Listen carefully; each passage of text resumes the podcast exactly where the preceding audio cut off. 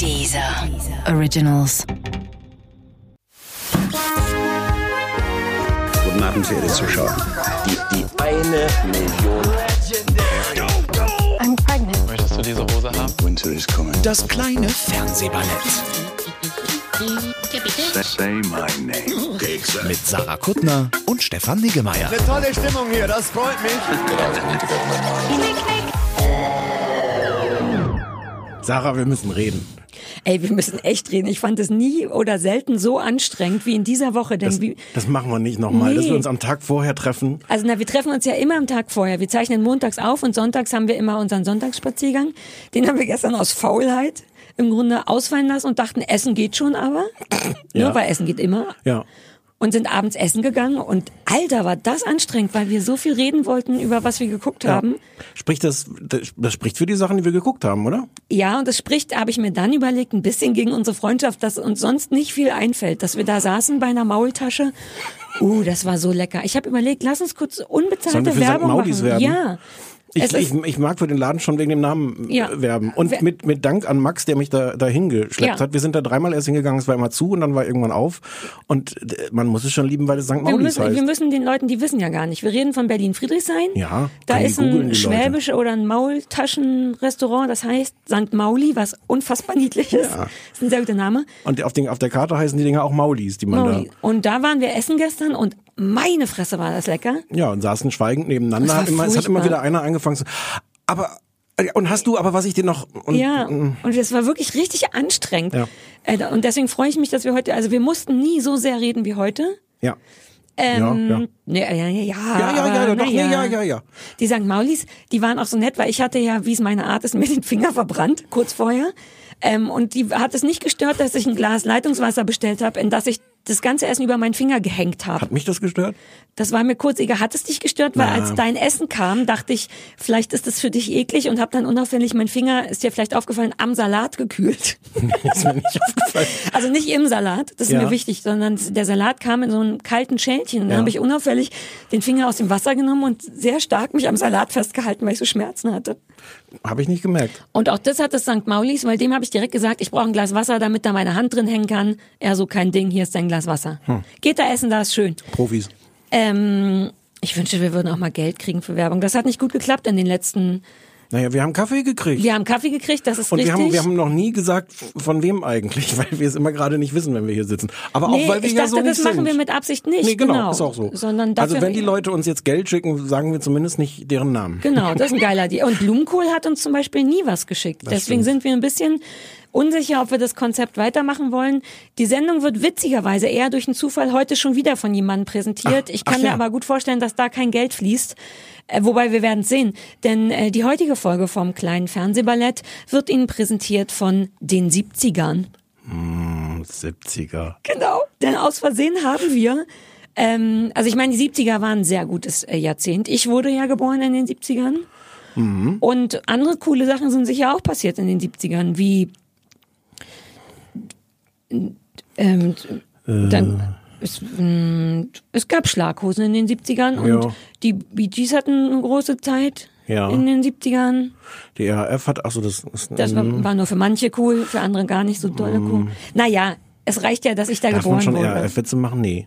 Nein. Man, ich glaube, wir sind Nein. Habe ich gerade selber beschlossen. wirklich. Ja. Ich habe das Gefühl, dass gerade so viel Nein. Dreck ist, dass man Nein. so einen Retro-Witz. Nein. Okay, kannte man nicht. Also die heutige Sendung wird aus Versehen präsentiert von den 70ern, denn tatsächlich durch einen Zufall haben wir uns für zwei Serien entschieden, die beide in den 70ern spielen. Und erst dachten wir, ist das doof? Und dann dachten wir, nein, wir lassen Nee. das Ding von den 70ern präsentieren. Richtig. In der Hoffnung, dass jemand Geld schickt. Nämlich die 70er. Die 70er haben angerufen und wollen ihr Geld zurück. Ach nee, so geht so rum geht's Nee, gar Es nicht. wäre cool. Die 70er haben angerufen und haben einen Check geschickt. Und haben nach unseren Kontodaten gefragt. Geil. Oh, das Das erzählen wir dann nächste Woche. Ja, naja, oder jemand schickt Blumenkohl. Äh, vor, äh, genau, wir fangen an. Folgendes, die erste äh, Sendung kam, war eine Idee von, von mir, weil ich... Und, und, von, und von Netflix. Von Netflix. Nee, nee, die erste Sendung habe ich komplett alleine konzipiert. Nee, es kam aus dem Bedürfnis, kurz mal privat was zu gucken, was wir bitte nicht besprechen, weil uns das manchmal fehlt, weil es eben echt ein anderes Fernsehen ist, wenn man arbeiten muss, weil man sich währenddessen Notizen macht, als wenn man einfach was glotzt. Und ich, nachdem wir viel ARD und deutschen Kram gemacht haben, dachte neulich, oh hier wird von Netflix die ganze Zeit Mindhunter angedingsbumst. Ich guck mal rein, merkte dann, uh, das könnte was für mich sein. Kriminelles Psycho-Profiling-Dings und hab dann beim Gucken gedacht, uh, ich glaube, ich finde es gut und besonders genug, um es offiziell zu besprechen. So kamen wir drauf. Ja. Ähm, Mindhunter ist genau Netflix, ist im Grunde, das Setting ist, es spielt Ende der 70er Jahre.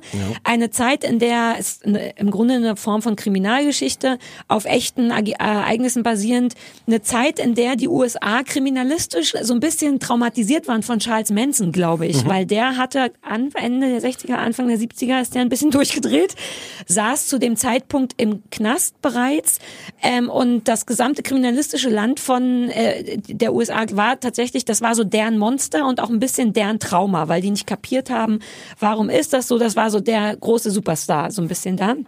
Und gleichzeitig war, was ich überhaupt nicht auf dem Schirm hatte und das deswegen interessant fand, äh, war sowas wie psychologisches Profiling oder sich einem Mörder auf einer psychologischen Verständnisebene zu nähern. Warum ist der so? Wie ist der so geworden? War komplett in den Kinderschuhen oder vielleicht sogar noch gar nicht geboren. Man war, glaube ich, der Auffassung, man wird böse geboren. Punkt. Da, Genau, und sonst lassen sich Dinge erklären dadurch, also beim Raub, weil Leute einfach gierig sind und bei Sexualstraftaten, dass die Lust sie übermannt hat, aber im Grunde Genau. war das Ende, Ende der Geschichte. Genau. Und äh, die Geschichte setzt da an, dass so ein junger FBI-Agent, der eigentlich Geiselnahmen, glaube ich, macht und der wird, das geht irgendwie so ein bisschen schief, dann wird er an den Schreibtisch versetzt, äh, basiert auf einer echten Person. In der äh, in der Serie heißt der Holden irgendwas. Wie ist der Name? Holden Ford. Holden Ford. Ist das die eine Sache, die du dir aufgeschrieben hast? Ja, ich sag gleich nochmal was zu dem. Okay. Ähm, äh, basiert auf einem echten FBI-Agent namens Robert Ressler, glaube ich. Oder Äh, Sekunde, so. Sekunde, Sekunde.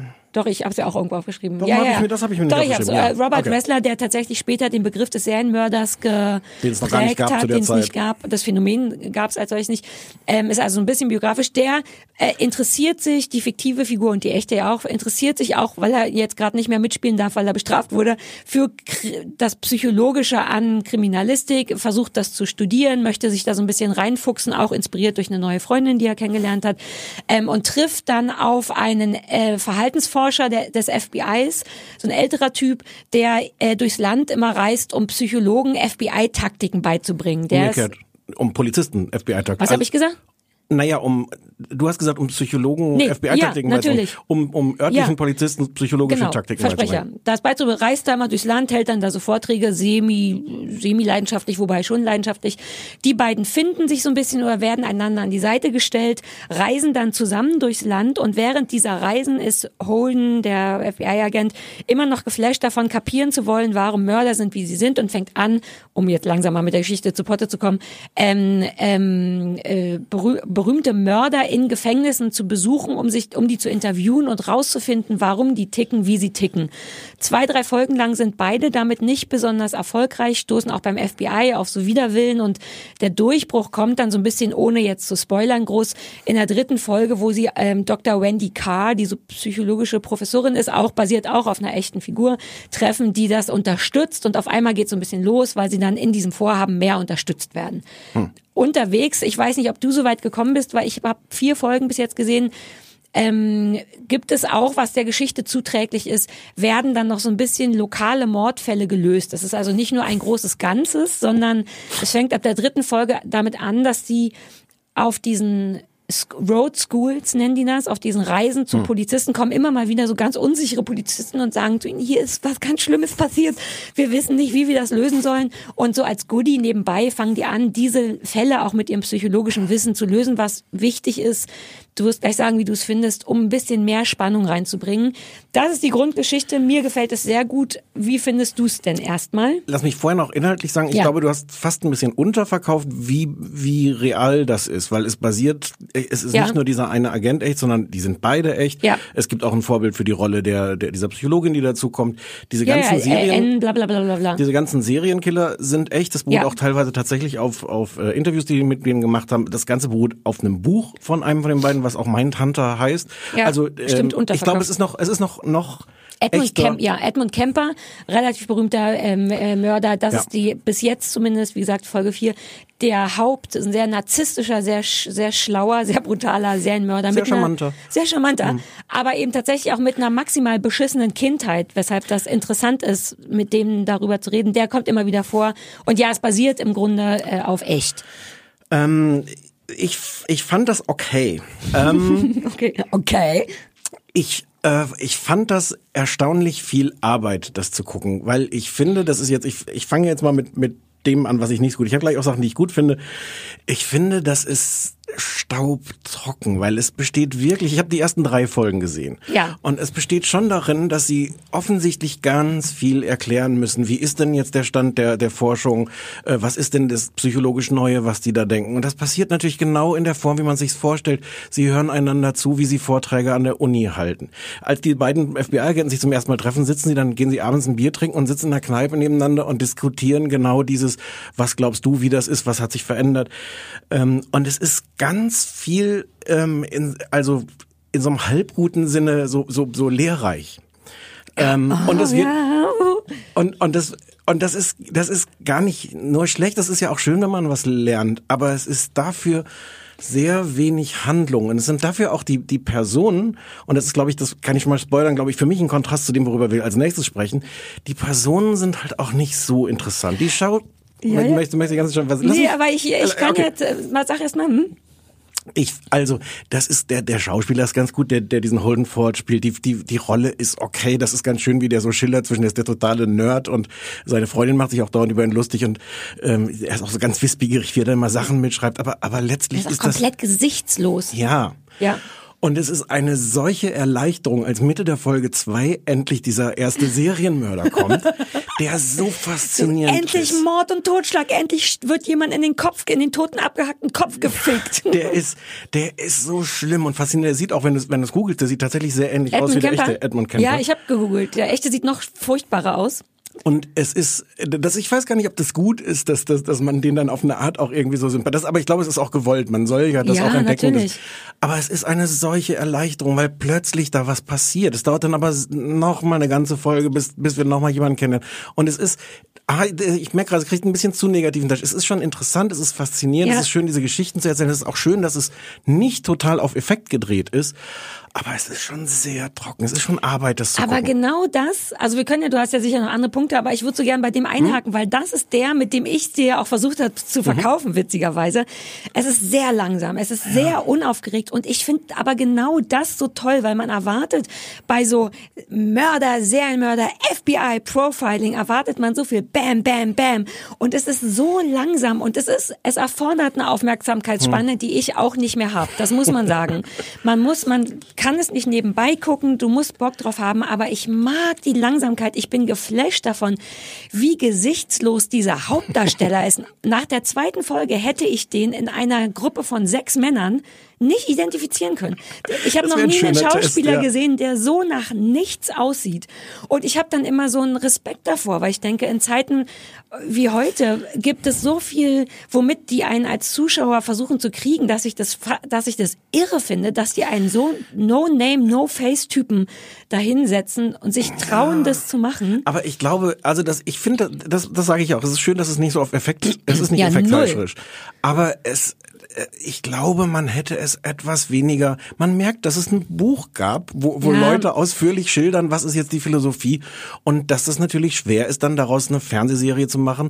Wie will man es anders machen, als dass Leute das Ich glaube, ich gucke das wie eine besprechen? Doku. Das ist der Unterschied. Ich liebe ja Dokus. Du könntest mir, nenn mir irgendein Thema. Ich würde jedes Thema, wenn das eine Doku ist, interessiert mich das, weil man dann so Wissen aufsaugt. Und ich glaube, deswegen mag ich das, weil ich dann denke, uh, ah, interessant, ach, das wusste ich nicht. Und ähm, deren wenige Effekthascherei, die bewundere ich, weil auch dieses, was ich am Anfang gesagt habe mit Manson, da wird auf so zwei, drei Arten vorgestellt oder die Problematik von dem, die ich wirklich bewundernswert finde. Es wird nicht gesagt, uh, der ist das Monster unserer Zeit, sondern die zeigen das in zwei Sachen, finde ich es ganz toll. Einmal halten die diesen Vortrag ähm, vor lokalen Polizisten und es geht irgendwie um Manson und auf einmal sind all die lokalen Polizisten fangen dann an, wie bei so einem Baseballspiel zu buhen. Buh, der ist ja. voll uncool, wo man sich denkt, krass, das ist echt deren, der, der Feind Nummer eins für die Polizisten, haben die sich den so auserkoren. Und dann versucht Holden in einer ja. anderen, ja, aber man Für könnte alle. anders damit umgehen, ja, Ja, ja, aber ja. dass die einfach wie bei so einem Sportereignis bei einem Foto von dem Buh Hm. machen, das Geräusch, was hier übrigens ist, ist mein Hund, der auf dem Teppich kratzt, weil es sicher Gründe dafür gibt, die Ja. auf dem Teppich zu kratzen. Und der andere Teil ist noch toller. Holden versucht, spricht so einen Polizisten oder irgendeinen Typen an, ob es wohl möglich wäre, Manson mal im Gefängnis zu interviewen. Und der sagt, jetzt nicht wortwörtlich, aber sowas wie, kannst du knicken? Die behandeln den, das sagt er wortwörtlich, wie ein verdammtes Einhorn. Da kommt keiner ran, der ist äh, super selten, kannst du knicken. äh, Und so, wo ich auch so dachte, stimmt, das ist deren negativer Superstar. Und ich mochte, dass die das auf diese Art erzählen. Aber es Aber ist es- mir dafür, ist es mir, glaube ich, auch nicht, also es fehlt mir nicht nur sowas wie Action und geile Personen, sondern Ja. es fehlt mir dann auch ein bisschen Komplexität, weil es ist an manchen Stellen dann sehr, sehr einfach. Sie treffen also in Folge zwei ähm, Ed Kemper, äh, der ihnen erzählt, dass er seine Mutter äh, natürlich umgebracht hat, weil sie ihn die ganze Zeit nur erniedrigt hat. Und der lokale Fall, der dann, ich glaube, in der gleichen Folge noch kommt, genau wie du es gesagt hast, wo dann so die örtlichen Polizisten sagen, ey, wir haben hier was, was wir nicht klären können. Treffen sie auf einen jungen Mann, ähm, der auch wohl schon verdächtig ist im Mordfall und der ihnen dann erzählt, oh, meine Mutter behandelt mich so scheiße und ich wäre so erniedrigt. Und es Ah, ist so, ach so, das ist es ist so so eins, eins zu Ah. eins. Wir haben gerade diese Erklärung bekommen. Also Ach, dafür, da dass bist du es zu so schlau. Du bist ein bisschen doch, weil ich aber habe, ich dass war es so so ein bisschen dumm. langsam, dafür, dass es so langsam ist, finde ich. Ich krieg, ich verpasse sehr gerne solche, solche Ja. ich verpasse in, in jedem Film regelmäßig den Hinweis, wo der jeder andere schon merkt, ah, folgendes wird gleich passieren. Und ich sitze, Das stimmt mm, nicht. Du schickst mir immer SMS und weißt schon nach der Einmal- ersten Folge ein- Broadchurch, ein wer der Mörder bei ist. Broadchurch ist es oh, eine- hab ich dich gehasst dafür.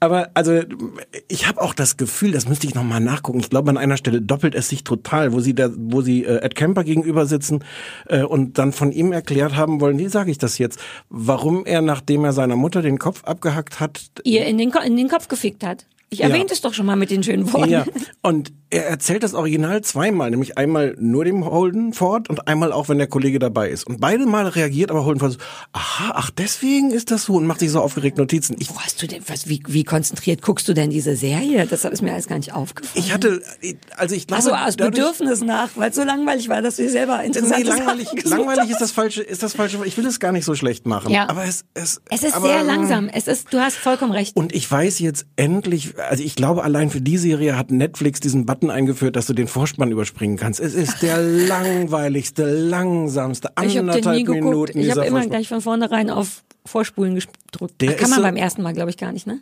Ja, aber der, der könnte dich sogar faszinieren, weil der ist eigentlich so, du, Ja, ich liebe an Vorspanne. irgendwelchen Geräten fahren sie vorbei und da sind dazwischen geschnitten immer schon so ganz drastische Bilder von Ach irgendwelchen ja, stimmt. Der war doch ganz gut. lang.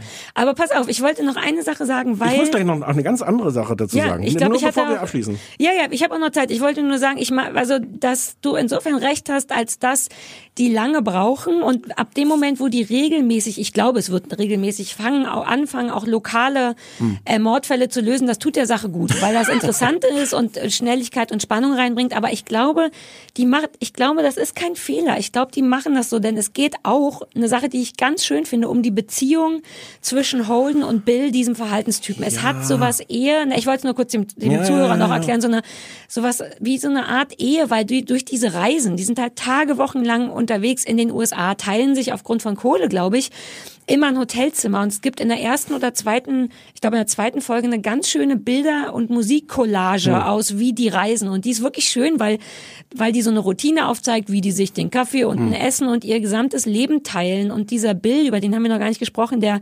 Verhaltensforscher vom FBI ist halt schon anders als Holden, ist so ein leicht grumpy, bisschen muffelig, aber auch nicht zu doll muffelig, so eigentlich liebenswerter. Auch wie man diese Polizisten kennt, so in genau diesem So, ich- Schillern zwischen, oh, eigentlich finde ich dich doof, aber Ich ich finde er pumpt nicht- mich als, als guter. Ich finde, es geht nur in die Richtung, aber bevor der zu übererzählt grumpy wird, ist der doch mehr liebevoll und fürsorglich. Schon sehr von Anfang an. Ich finde das ungewöhnlich. Ja. Und diese Beziehung zwischen den beiden, um die geht's auch. Deswegen kann ich die Langsamkeit nicht so richtig, aber ich verstehe, was du meinst. Man hatte- braucht ein bisschen Konzentration. Nein, das ist was anderes. Ach so, okay.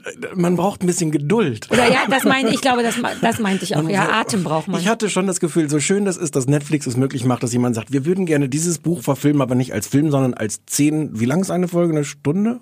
So, ich glaube, so ein 50 Minuten Ding, ja. In zehn Folgen, ah, 50 Minuten. Und ich hatte irgendwann gedacht, schön, dass Netflix das macht, aber vielleicht hätte an der Stelle jemand sagen können, so acht, sieben, sieben, acht Folgen ist nicht, ist auch schön lang. Ich, eine ganze Ja. Ebene, die, die, die ich noch erzählen muss. Also Regisseur und Miterfinder ist David Fincher. Der Regisseur auch von Seven, Social Network, Fight Club, Gone Girl, House of Cards. Bei House of Cards hat er nur, nur ein paar Folgen Regie gemacht. Der eine, der eine ganz also eine ganz eigene hat, die, hat diese Geschichte, Geschichten immer zu erzählen, der Ja. also Szenen hundertmal dreht, ähm, mit, wo die Kameraarbeit extrem genau ist. Und ich kann nur jedem sagen, wir, wir verlinken das dann mal auf, auf der Website. Es gibt so einen kleinen, ich glaube, achtminütigen YouTube-Film, wo jemand sehr schön zusammengeschnitten hat, wie die Video, die, die Regiearbeit von, von David Fincher ist und wie der so ganz genau die Bewegungen von den Protagonisten nachvollzieht. Es ist alles einerseits sehr, sehr statisch, aber so jede kleine Bewegung macht die Kamera mit. Es ist wahnsinnig Ah, okay. faszinierend. Ja. Ähm, es ist da an der Stelle natürlich auch ein toller, ich weiß gar nicht, ob Kontrast oder es unterstreicht auch nochmal irgendwie diese Langsamkeit der Serie, weil es halt alles auf eine Art auch, auch inszeniert wirkt. Dazu kommt noch diese ganze 70er-Jahre-Haftigkeit, also diese, Ja, über die diese wollte ich auch braun, braun und hellblau-Töne, in die das alles irgendwie äh, äh, getaucht ist. Ähm, Immerhin ist die heutige Folge vom Podcast auch präsentiert von den 70ern. Ich wollte es nochmal sagen. ja, Hm, 70er. Ähm, also das, das ist auf der Ebene ist das extrem edel und Ja. stylisch und äh, und perfektionistisch. Und nee, auch da wieder, das ist mir aus irgendeinem Grund wichtig, nicht übererzählt. Man kann sowas auch falsch machen. Ich will nicht nochmal die Stranger Things Nummer aufmachen, aber die sind ja schon sehr so, hier, Achtung, es sind die 80er, deswegen machen wir nochmal die Waffeln, die damals alle gegessen sind und diese Gesellschaftsspiele, es ist schon sehr, hier könntet ihr und die, ich habe das Gefühl, dass übrigens bei beiden äh, Serien, die wir heute besprechen, die 70er einfach da sind und man sieht sie überall, aber es wird einem nicht mit dem Hammer auf den Kopf gehauen, finde ich. Die Spiel, es ist einfach so wie, ja, spielt halt in den 70ern, aber das ist jetzt gar nicht unser Thema. Es, es gibt geile, ich, ich liebe, ich liebe ja so Typografie. Immer wenn sie Ja, so, das so einen. Ortswechsel Das ist das haben, haben sie Einzige, so was sie riesen, sich gönnen. riesengroße 70er Jahre hafte Einblendungen, Ja, ja. in welchen Orten sie jetzt spielen. Ich wollte es eben noch sagen, wenn jemand das googeln will, der Nerdwriter, How David Fincher hijacks Nein, your die eyes. sollen das nicht googeln. Doch, Wir doch. verlinken das auf Und unserer David Seite. Fincher Invisible Details. Ja, ja, aber die müssen auf, Content. okay. Nein. Das kleine, wie heißt unsere Seite? Kleinesfernsehballett.de. Ja, so mm, funktioniert Content Making. Ihr googelt das nicht, lalala, das schneiden wir raus. Ihr könnt das ausschließlich bei uns sehen, was Ich ich, habe mir, ich hab mir einen einzigen, wir haben, weil du hast ja ganz viel mitgeschrieben beim Gucken. Ja, ich habe auch noch eine, ja, ja, Ich habe dann, ich habe dann doch, das spricht dafür, dass ich dann doch auf eine Art gefesselt war, obwohl ich das wirklich auch in mehreren Anläufen geguckt habe, weil ich es doch lang fand. Der eine Satz, den ich mir mitgeschrieben habe: The world doesn't make any sense, so it follows that crime doesn't either.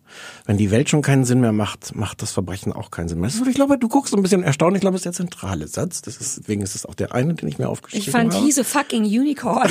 Das war mein zentraler. Manson is like a fucking unicorn. gleiche aus, eigentlich. Gleiche Aussage im Prinzip.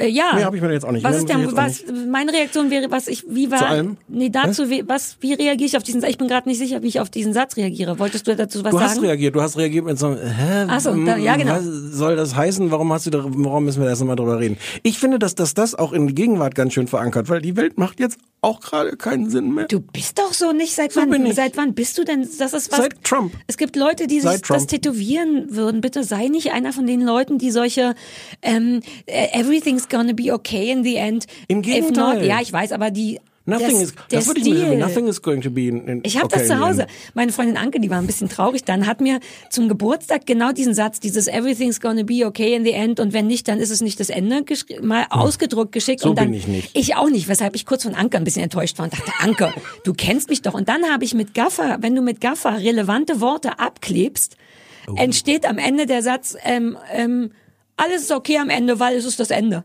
Oder irgendwie so. Ich, ich zeig dir das mal, hängt bei mir zu Hause irgendwo. Anke war ein bisschen sauer, als sie, als sie das gesehen hat. Aber ich habe daraus, aus einem richtig positiven, habe ich einen geilen, Neg mit Gaffer ein negatives Zitat gemacht. Denn so sind wir zwei. Ich wollte eine Sache noch sagen, die ist ganz klein, die ist mir erst ganz am Ende aufgefallen, dass ich das mag. Ähm, die Darstellung von amerikanischen Polizisten ist ja durchweg, durchweg, egal ob in guten oder schlechten Sendungen, immer sehr, sehr ähnlich, sehr selbstbewusst, sehr zu rough und so. Und was ich mag an dieser Serie an Mindhunter ist auch der Zeit und der Problematik geschuldet, ist, dass Polizisten, vor allem lokale Polizisten, ganz oft als unsicher, unwissend, hm, wir wissen auch nicht so richtig, wie man damit jetzt umgeht, dargestellt wird. Vor allem in der vierten Folge, die du noch nicht gesehen hast, kommt so ein neuer lokaler Polizist, der alles falsch macht, weil er auch nicht so richtig weiß, ach, hätte ich den jetzt hier. Wobei die vorher werden schon auch so dargestellt, als sie, sie glauben, wie man es richtig macht, sind völlig ahnungslos, sind aber davon überzeugt, dass das totale Deppen sind, die da angereist kommen vom Ja, FBI. am und ihnen Anfang, aber dann kommen ja immer so Okay. Einzelne, die Ja. sagen, Entschuldigung, ja, ja, ja. wir haben hier diesen Kopf mit dem Penis drin. Was könnte, ich mag das kurz zu sehen. Das wird später so ein bisschen mehr, dass die einfach die, zu zeigen, dass die verunsichert sind und wahrscheinlich auch von Leuten wie Kemper und Mhm. Ja, klar. Manson und Ja, so. ja, Ja, aber das finden, das machen die ganz schön. Das sieht man so selten. Ähm, diese eine äh, Serie wurde ihnen präsentiert von den 70ern. Hm. Die, ach, da fehlt ja eigentlich noch ein Satz dazwischen. Denn Ja. die 70er f- fetzen, bla bla bla. Weil in den 70ern es noch keine Serienmörder gab oder sie man jedenfalls nicht so genannt hat. Hm. Die Se- 70er. Serienmörder, äh, ja. Ja, mm, nee. So, naja. Auch die folgende Serie wird ihm präsentiert von den 70ern. Hm, 70er. Ich habe auch das Gefühl, dass die gar kein Geld zahlen werden. Deswegen machst du auch nicht mit deiner Sollen Leidenschaft. die Nummer ne? sagen, wo die dann anrufen müssten? Ich nehme an, Die dass die 70er? 70er zuhören. Die haben doch Internet. Ja, aber die, müssen müssen, ja- man sagt ja doch, die 70er haben angerufen und wollen dies oder Ja, jenes. das ist ja, gilt ja heute für Ebay. Man sagt ja auch nicht mehr, die 70er haben eine E-Mail geschickt oder eine direkte Nachricht auf. Das die ist wie wenn man geschickt? Videothek sagt. Damit meint man eigentlich. Ebays. Ich verschicke Ebays. Da haben sich doch immerhin Helena Fürst und ihr Freund kennengelernt. Also, mh, die 70er, nächste 70-Sendung. The Deuce. The Deuce. Ich hoffe, man spricht doch, man spricht so aus. Deuce. So, ohne, Deuce. ich glaube nicht ganz mit J. Ach, egal. Das ist der Deutsche. Deuce, Deuce ist ein Teil, wird auch nicht so richtig. Stopp, erste Frage, was ich das nicht wusste, weil ich auf Dienstreise war an dem Wochenende. Wo läuft das eigentlich? Entschuldigung. Es läuft bei ähm, Sky und ich glaube, man kann es aber auch überall kaufen. Wenn Ah, man, Wenn genau. man sowas So Absurdes hab ich machen das will, gemacht. Kaufen. So habe ich das Ach so. gemacht. Ich war nicht Nein, mehr nein, sicher, nein, wo ich es gesehen habe. Du kannst es auch, auch bei, bei ja, Sky gucken. habe ich ja gekauft ne? bei Sky. Ja. Oh Gott, weil ich, oh, ja, wie, meine Fresse, wie wir uns immer an die Nesseln setzen, weil uns ist wichtig, dass wir gesetzt. Serien vorstellen, die überall in Deutschland legal erhältlich sind. Und manche von uns finden das sogar richtig Und so. manche von uns, vor allem Stefan, finden es richtig so. Ähm, so, die Serie, die wir auf Sky gesehen oder gekauft haben, heißt The Kaufen Deuce. auch bei Amazon oder sowas. Bei Amazon habe ich die auch gekauft. Ähm, die spielt nicht Ende der 70er, sondern Anfang der 70er in New Mm, die York 70er. und erzählt die Geschichte, ähm, die Anfänge der, ähm, Pornoindustrie. Ach so. Äh, fängt eigentlich an auf den, äh, also die Straßenprostitution in, äh, in New York. Äh, The Deuce, The Deuce ist äh, ein Teil von 42nd Street in Manhattan, äh, was wohl der, der berüchtigte Teil damals war mit irgendwelchen merkwürdigen ähm, äh, äh, Kinos und äh, Das ist der, der St. St. Mauli. ich glaube ja, ist das St. Mauli Das äh, St. Mauli Manhattans. von Manhattan, okay. Die Ähm, Schanze, so war. Nee, nee, St. Mauli ist das, wo man rein, egal. Entschuldigung. Ich brauche das, manchmal brauche ich so Vergleiche. Also das St. Mauli Manhattans in den 70ern. Genau. Und wir, wir, wir werden am Anfang gleich reingeworfen in ein, ich hätte fast Panoptikum gesagt, das ist aber kein Wort, das man einfach so sagen kann, oder? Ist das Also in ein eine- schönes Wort? Was Ja? bedeutet das nochmal? So ein buntes Mm, Durcheinander? Viele, viele, viele Menschen. Wir lernen sofort diverse Zuhälter kennen, diverse Prostituierte.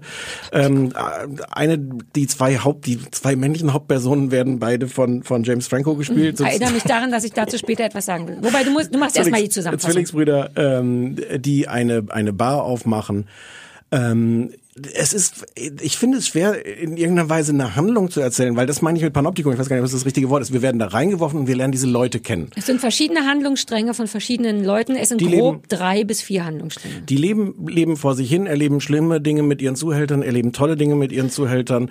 Ähm, die äh, Candy ist eine Prostituierte, gespielt von Maggie Gyllenhaal, ähm, die als einzige keinen Zuhälter hat ähm, und ähm, Freiberuflich quasi. Freiberuflich, Freelancer-Nutte. Ja.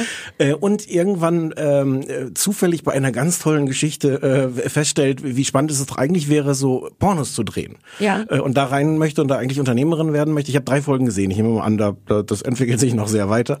Äh, was aber alles in den USA damals noch noch verboten ist. Ähm, die schöne Geschichte, wie sie das kennenlernt, ist, weil eine befreundete Prostituierte zeigt ihr das. Es gibt also jemanden, der der angefangen hat, wohl auch Pornos zu drehen und dann immer Ärger hatte mit der Polizei und dann ein neues Geschäftsmodell erfunden hat. Er tut so, als würde er Pornos drehen und nimmt von Leuten Geld, die dann zugucken, scheinbar bei einer Pornoproduktion, wo aber gar kein Film in der Kamera ist. Ja. Das fand ich ganz toll. Und der, der damit relativ viel Geld verdient und keinen Ärger kriegt, weil er produziert ja kein Porno. Aber ich hatte das Polizei- nicht verstanden. Das Konzept hatte ich nicht verstanden, weil ist es nicht auch illegal, Nee, er sagt dann, es ist Kunst. vor Publikum zu vögeln? Ich dachte, das wäre ein Witz. Ich war nicht sicher, ob die Polizei auch sagen würde, ja, das ist Kunst. Ich glaube, ich habe das jetzt nicht recherchiert. Ich glaube, dass das, dass das genauso ist. Und das ist jetzt, muss ich einmal noch sagen, The Juice ist von David Simon, ähm, der ähm, Creator, der Erfinder von The Wire.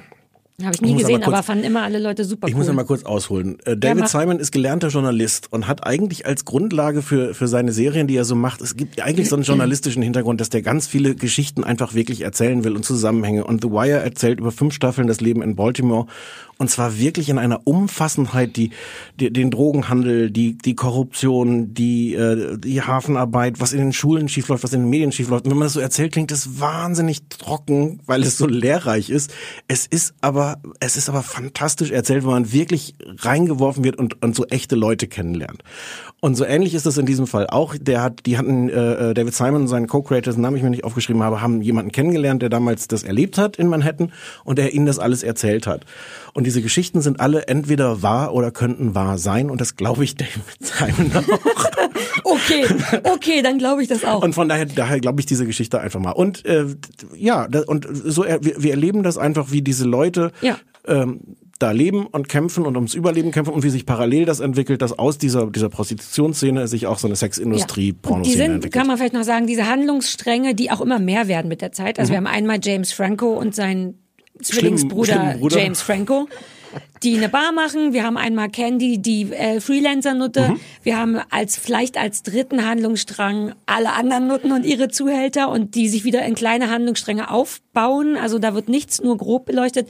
Ähm, und später kommt dann noch kommen noch Sachen dazu. Der schwul, ich weiß nicht, ob du es gesehen hast, der schwule Bartender kriegt nochmal sein. Also es ist ein bisschen wie eine und da kommen wir gleich zu meiner Meinung, weil das finde ich ungewöhnlich und toll. Ein bisschen eher wie eine Soap und nicht eine Serie, denn alle kennen sich. Mhm.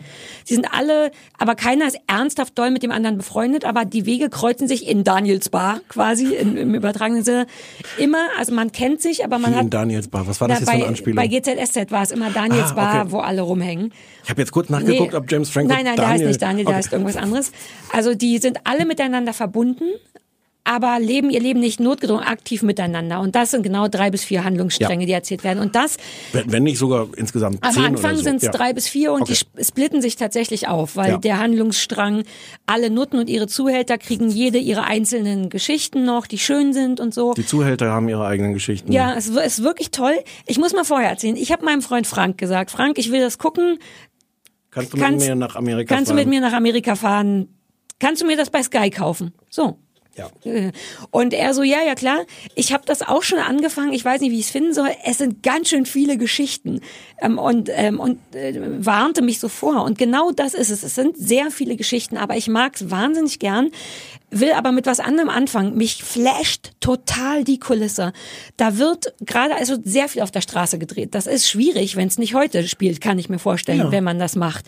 Und es sind nicht nur so, wir drehen vor Macy's mit einem Rahmen von fünf Metern, so dass man nicht sehen muss, dass da auch Starbucks ist, sondern da sind weite Bilder.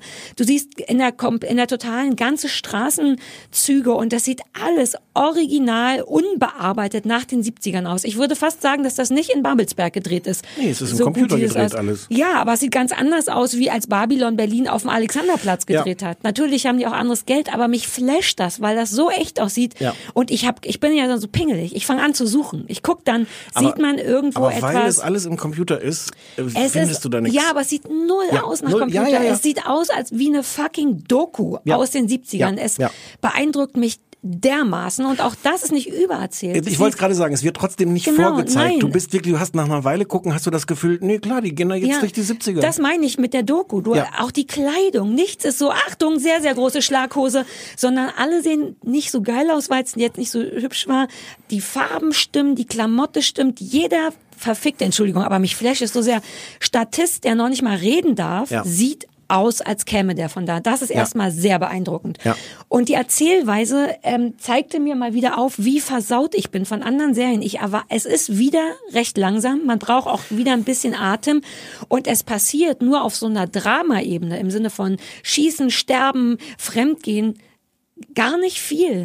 Ich ähm, werde aber dauernd durch mein hässliches Gehirn und durch andere Sachen, die ich sehe, so angetriggert. Es gibt dauernd Momente, in denen ich denke, oh, oh, oh jetzt Ja. passiert aber das. Und dann passiert's nicht. Es gibt einen Moment, ich glaube dritte Staffel erst, um das so als Beispiel zu nennen. Dritte Folge. Äh, dritte Folge, wo eine von den Prostituierten, der Zuhälter wartet auf sie, sie kommt viel, viel, viel zu spät. Die Zuhälter sind naturgemäß keine freundlichen Typen und das wurde einem früher schon gezeigt, die sind auch brutal und du hast die ganze Zeit die Erwartungshaltung, alter Falter, wenn die jetzt nach Hause kommt, das gibt aber Ärger. Die kommt, sagt schon von alleine, ich weiß, ich bin zu spät, es tut mir leid und der Zuhälter drückt mit dem Gesicht und allem so viel Ärger aus, dass man die ganze Zeit Angst hat, dass die gerade gleich richtig schlimm vermöbelt wird. Und das passiert dauernd nicht. Und dann lässt er seine Sonnenbrille fallen. Ganz am Ende, man denkt so, okay, vielleicht ist der doch nicht böse. Und dann lässt er seine Sonnenbrille fallen und sagt zu ihr, heb mal auf. Und dann denkt man, fuck, jetzt, der tritt ihr jetzt gegen den Kopf. Und sie hebt die auf und die Szene ist vorbei. Die kriegt einfach nicht aufs Maul. Und das ist toll, weil es dauernd damit spielt, dass man erwartet, dass irgendjemand stirbt oder blutet. Und das passiert nicht. Das bedeutet aber nicht, dass es langweilig ist. Ich finde das, ich finde das dadurch so real, weil dieses, Ja. dieses Verhältnis von, von den Zuhältern zu den Prostituierten wird in, in einer so kurzen Zeit als so komplex geschildert, weil wir erleben die in allen möglichen Situationen, wie die nett zueinander sind, wie der Zuhälter sie, sie beschützt, wie er sie ganz übel zusammenschlägt, wie, wie, wie, wie, wie eine, eine Prostituierte froh ist, dass sie ihn hat, wie sie Angst hat vor ihm. Und das passiert alles und es hat dann, genau wie du es beschreibst, auch diesen Effekt, dass selbst wenn die Gewalt nicht passiert, du das aber ja genauso erlebst als ein Verhältnis, in dem das aber jederzeit Möglich. passieren Ach, kann. stimmt, das stimmt. Die ganze, oh, wie schlau du manchmal bist. Ich Naja. denk, nee, aber ich denk soweit nicht. Die Szene, die ich gerade beschrieben habe, ja soweit nicht habe ich nicht gedacht. Du hast recht, damit bringen die einen in die, in die, ah, wie heißt das, in die Position der Ja, Prostituierten, genau. nämlich permanent Angst zu haben, dass Genau. was passiert. Oh, Und es, ist, Stefan! und es ist es ist so komplex auf eine Art, die aber gar nicht unbedingt komplex erzählt ist. Nee. Also, also wir gucken denen einfach zu, aber ich finde es ist so großartig. Auch wir haben diese ganzen Charaktere, äh, die alle unterschiedlich sind. Natürlich merkt man schon, dass sie verschiedene Geschichten, verschiedene Aspekte dieses Themas erzählen wollen mit der einen, die dann irgendwie selbstständig ist und was Mhm. die erlebt und sowas. Und trotzdem sind die Charaktere alle nicht, dass du so denkst, so, das ist jetzt der böse Zuhälter, das ist der gute Zuhälter, hier haben wir die naive Nutte, hier haben wir die, Mhm. die super abgeklärte, sondern die sind alle sofort komplex. Wir lernen die kennen und Die sind sind nach, kürzester, nach kürzester Zeit sind die in so unterschiedlichen Situationen Ja. mit den Leuten.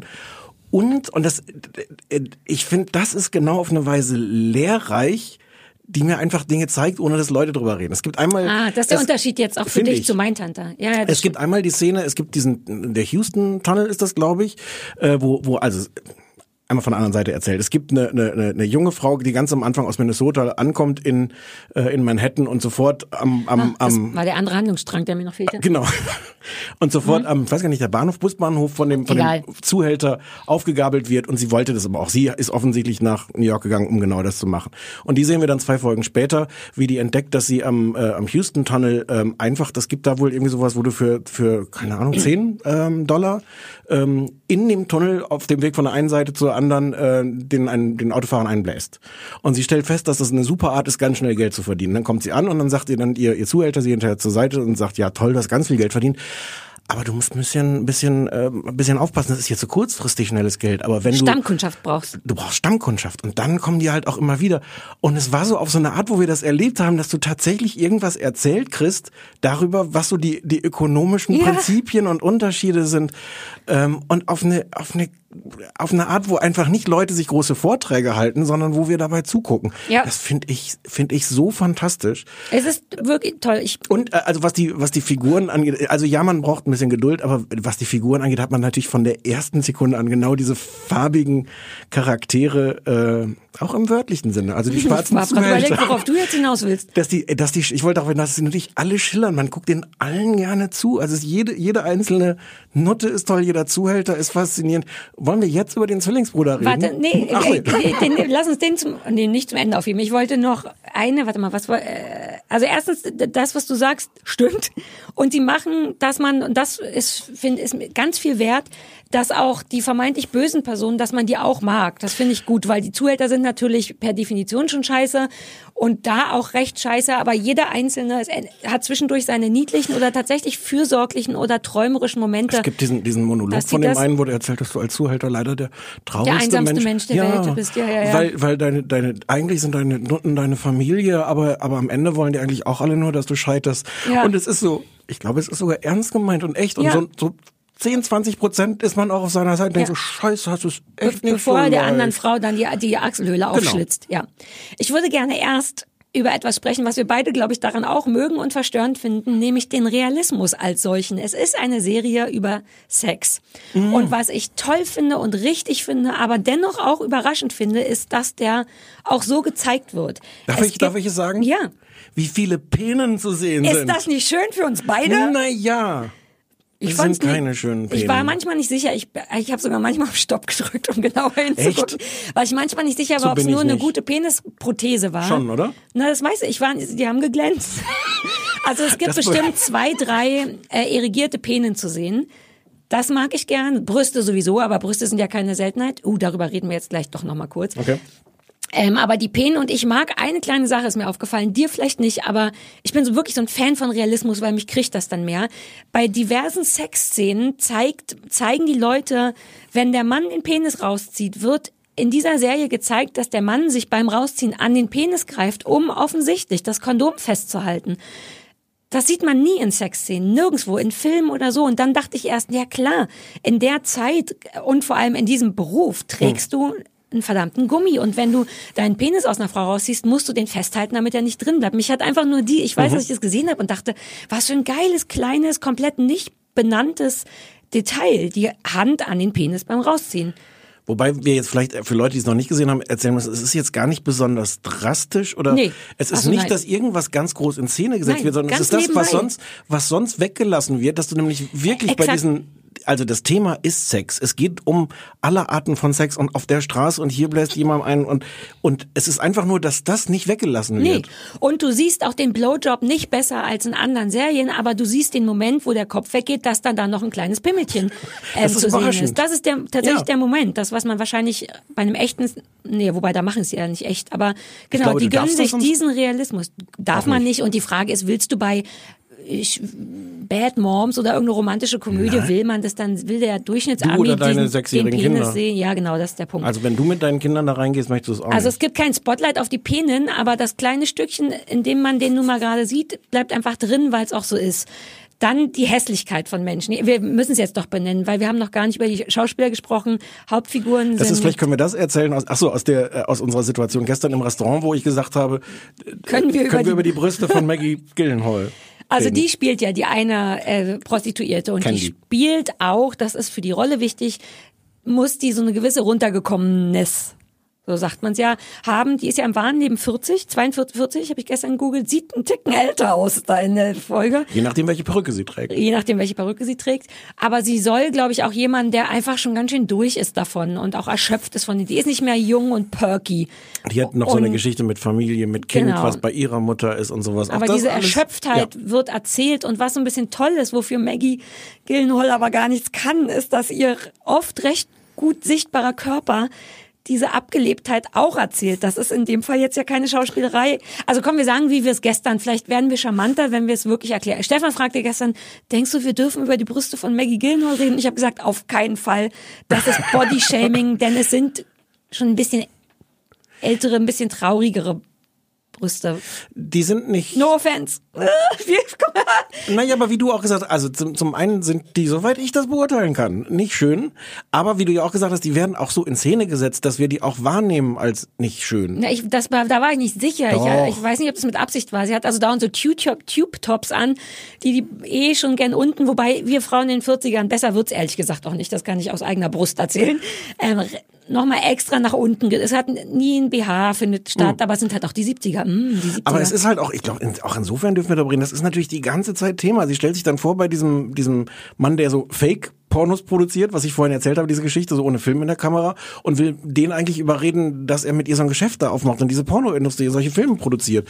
Und er sagt ihr so, nee, und nee, also wenn und wenn, dann macht das aber, und, aber, aber sie, und dann sagt er so zu ihr, na ja, und du siehst ja auch irgendwie okay genug Noch aus. ganz gut aus, ja, aber ja. dass du noch das vor der Kamera machen kannst, wo sie, Das stimmt, das auf, wo sie, wo sie auch wirklich auf eine ganz bewegende Art so zusammenbricht innerlich. Ja. Ähm, also das ist natürlich alles auch Thema. Du meinst, sie wurde nach ihren Brüsten gecastet? Nein, ich weiß, was du meinst. Ich finde das nur auch toll und, und tapfer, weil das ist auch nicht furchtbar. Die hat keine ganz furchtbaren Brüste, aber man sieht halt auch andere Brüste ne? und da schneid, nach egal. Das Ja. passt toll, weil es auch so realistisch ist. ist- Ich mag das gerne. Sie ist nicht nur von ihren Brüsten, sie, also sie ist ganz toll. Ich finde, Ja. ich finde, die, das ist sofort, ich weiß nicht, ob das so bleibt. Also nach drei Folgen ist das der Charakter, mit dem man so am meisten eigentlich mitlebt, sich mit identifiziert. Und sie macht das so so großartig. Auch dieser Wechsel, auch da ist wieder alles drin. Ihre ihre Macht, die sie manchmal hat. Sie ist dann irgendwann äh, hat sie so einen 18-jährigen, der wohl seinen seinen Entjungferungs, wie nennt man denn sowas, wo die wo seine Kumpels alle zusammengelegt haben zum 18. Geburtstag, dass er Ja, äh, sich entjungfert wird von ihr. genau. Und da spielt sie so ihre, ihre, da ist sie gleichzeitig mächtig und kalt und mütterlich und alles. Sie ist, ist Ja. ganz, sie ist ganz großartig. Und sie hat auch tatsächlich die Fresse dafür, weil die ja, obwohl sie doch verhältnismäßig jung noch ist, trotzdem wirklich ein bisschen runtergerockt aussieht, Maggie Ja. Gyllenhaal. Weil sie hat so sehr diese hängenden Augen oder so trauriger. Das klingt, ja- ich will das nicht so negativ beschreiben, aber sie hat halt schon ordentlich äh, ausgeprägte Nasolabialfalten und ein bisschen runterhängende Augen, was so alles so eine, ihr so eine Grunderschöpfung gibt, die ihr wahnsinnig gut steht, also dieser Rolle auch wahnsinnig gut steht. Das ist schon toll. Die passt da auch rein wie Arsch auf Eimer. Ist wirklich Und so. der, der Satz, den sie sagte, das ist jetzt wieder der Satz zum Tätowieren. Nobody is making money off my pussy but me. Sagt sie auf die Frage, warum sie keinen Zuhalt hat. Der gefällt dir jetzt auch nicht so Ja, gut. Nee, das ist mir alles ein bisschen zu plakativ. Es ist Aber, so bist du auch. Oh, boah, die Serie. Komm, nee, wir so kommen, jetzt James Franco. Ja, wir müssen uns kurz, ich sag nur, damit du jetzt Ich nicht denkst, nicht, weil ich immer kommt. auf die Uhr gucke. Ja. Ich glaube, wir einigen uns einfach darauf, weil wir heute ja auch noch jeder eine Hausaufgabe haben. Es wird heute ein bisschen länger als sonst, aber schließlich wird diese Folge, das kleine Fernsehballett, auch von einem ganzen Jahrzehnt präsentiert. Da stimmt. wird's wohl auch ein bisschen länger als eine Stunde, wir, nur sollen, wir, dass ihr wir, wisst. sollen wir Konstantin fragen, ob die vielleicht schon angerufen haben? Der schöne Konstantin? Ja. Ja, Konstantin haben die 70er schon angerufen? Nee. Ach so, können sie jetzt natürlich, aber die haben das ja noch nicht gehört. Wir bräuchten so eine... Ja, ja, die werden nachträglich anrufen. Ich wollte nur kurz uns beiden jetzt ein bisschen Entspannung geben, nicht, dass du denkst, die Alte guckt immer auf die Uhr. James Franco. Also ja. Ich bin, ich Der weiß, spielt die weiß männliche- überhaupt nicht, was du jetzt... Ich weiß wirklich nicht, was jetzt kommt. Also, gespannt. also er spielt ja die männliche Hauptfigur, ähm, Ren, nämlich sich und seinen Zwillingsbruder. Der eine ist lieb, der andere ist gut. Äh, der eine ist lieb, der andere ist quasi nervig und böse. Die Hauptfigur ist der freundliche James Franco. Der aber auch seine Abgründe. Der ist Ja, jetzt nicht nur lieb, der nicht verteilt viel. da Der schon so ist- auch seinen, ja. seinen Koks oder was, das, was die da Ja, schnupfen. aber für die Zeit da ist er ein sehr freundlicher, auch das sehr war ihm, es ist ihm dann auch sehr egal, wenn irgendwie direkt vor ihm so ein Zuhälter gerade eine Prostituierte aufschlitzt oder wenn Nee, er das merkt, war ihm nicht egal. Er wusste noch nicht, was er machen soll. Er war ja, überfordert. oder wenn er merkt, wie es eigentlich kam, dass plötzlich diese Bar so zu Verkauf stand, diese Schwulenbar, die er dann so übernimmt. Da, Aber er hat doch die Schwulen auch übernommen. Wir Ja. dürfen, wir spo- spoilern gerade zu nein, viel. nein, nein, ja. Hm? Ähm, was mich, also erstens kann ich, ist James Franco mir grundsätzlich egal. Ich hatte oder habe eigentlich gar nicht so eine Meinung zu dem. Ich weiß, der ist da, ich glaube, der ist okay. Hm. Ähm, finde den aber dennoch sehr charmant. Ich finde, der spielt gut. Ich finde, ich mag seine Rolle. Der ist sehr 70er. Ja, und der ist auch niedlich. Der ist auf eben so eine nicht ganz okay, also nicht niedlich im Sinne von sexy, sondern ich mag, dass der versucht, ein guter Mensch zu sein und das nicht, vielleicht nicht immer hinkriegt, wie du schon sagst. Aber mein großes Aber ist wirklich, und James Franco ist übrigens auch Regisseur von der Geschichte regelmäßig, der ab und Okay. zu directed.